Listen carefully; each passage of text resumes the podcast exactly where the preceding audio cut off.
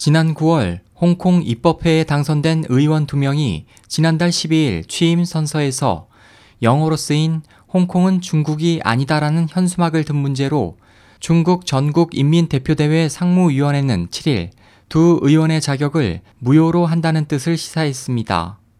상무위원회는 선서하는 사람이 의도적으로 법으로 정해진 선서 문구를 말하지 않고 정확하고 엄숙하게 선서하지 않으면 선서를 거부한 것과 동일하다.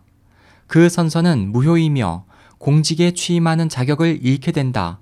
선서를 다시 할 수 없다며 그 근거로 홍콩 기본법 제104조를 언급했습니다.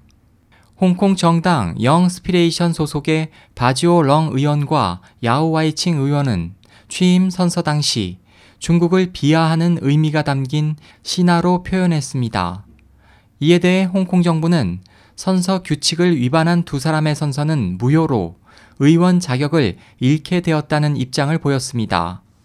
그 후 입법회 의장은 홍콩 고등법원에 두 사람의 선서 제시도를 감독할 권한이 있는지 여부에 대해 사법 심사를 제기했고 고등법원은 이달 3일 심리를 시작했고 후에 판결을 공표하게 됩니다.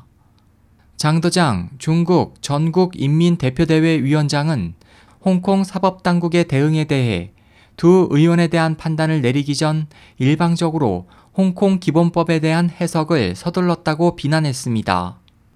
홍콩 민주파 정당인 민주당과 공민당은 이번 중국 당국의 행동은 홍콩 사법제도의 독립을 심하게 훼손해 중국 당국이 약속한 고도의 자치에 반한다고 지적했습니다.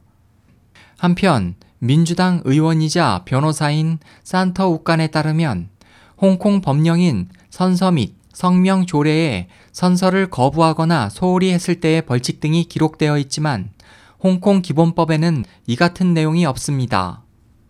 산 씨는 전 인대가 기본법 해석을 통해 홍콩 입법기관이 홍콩의 법률을 일방적으로 개정해 통과시키는 것에 대해 일국 양제에 대한 홍콩 시민들의 신뢰가 다시 흔들리게 됐다고 지적했습니다.